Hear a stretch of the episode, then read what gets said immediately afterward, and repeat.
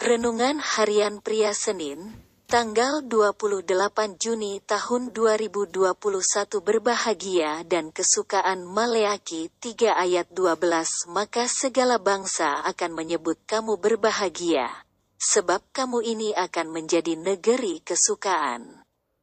Firman Tuhan semesta alam Alkitab mengatakan bahwa orang-orang Israel yang setia dalam mengembalikan persepuluhan ke dalam rumah Tuhan, mereka akan disebutkan berbahagia oleh segala bangsa. Mereka akan menjadi negeri kesukaan. Kehidupan mereka akan menjadi kesaksian bagi banyak bangsa.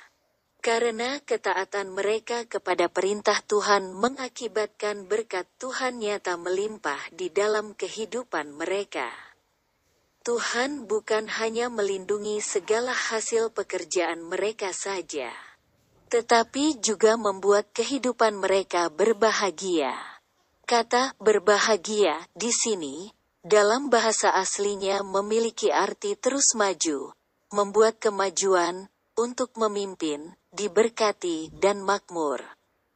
Itulah yang Tuhan lakukan kepada bangsa Israel ketika mereka mentaati perintah Tuhan mengenai persembahan persepuluhan dan persembahan khusus.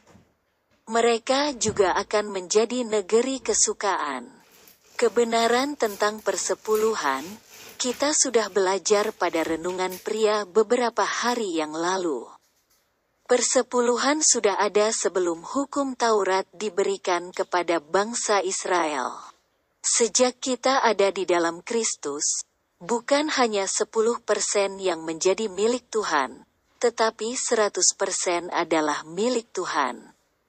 Mengembalikan persepuluhan merupakan tindakan iman sebagai ucapan syukur kita kepada Tuhan dan pengakuan iman kita bahwa semua penghasilan kita adalah dari Tuhan.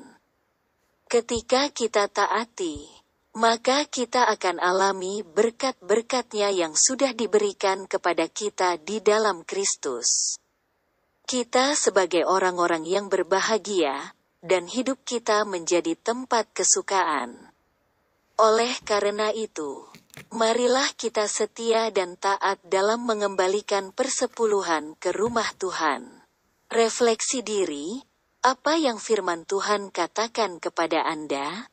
Bagaimana kehidupan Anda dengan firman Tuhan itu? Catat komitmen Anda terhadap firman Tuhan itu. Doakan komitmen Anda itu, pengakuan iman di dalam Kristus, saya taat dan setia mengembalikan persepuluhan dan saya berbahagia dan menjadi kesukaan.